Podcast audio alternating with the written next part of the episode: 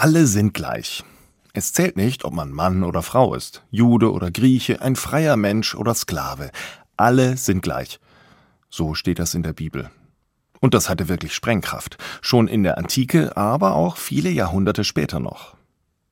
Als diese Worte nämlich manche Bibelleser im 19. Jahrhundert in Nordamerika gelesen haben, war die Sklaverei noch Alltag.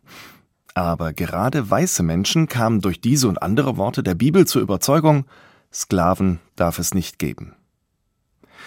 Es wurde ein langer und kriegerischer Weg, bis die Sklaverei schließlich abgeschafft wurde. Und die Situation der People of Color in den USA ist auch heute immer noch schwierig, aber es hat etwas genutzt, die Bibel zu lesen und sich von ihr etwas sagen zu lassen.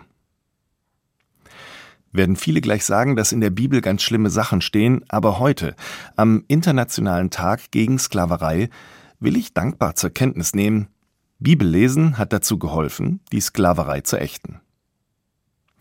Und trotzdem gibt es sie heute noch. Weltweit, schätzen Experten, leben wohl zwischen 40 und 50 Millionen Menschen in sklavenähnlichen Verhältnissen. Und gerade auch in Deutschland ist die Zwangsprostitution, was ja nun wirklich ein sklavenähnliches Verhältnis ist, verbreitet. Sklaverei darf es nicht geben, sagen die Vereinten Nationen, sagt die Allgemeine Erklärung der Menschenrechte und sagt die Bibel. Gut, dass man sich darauf geeinigt hat, auch wenn der Kampf dagegen noch lange nicht vorbei ist.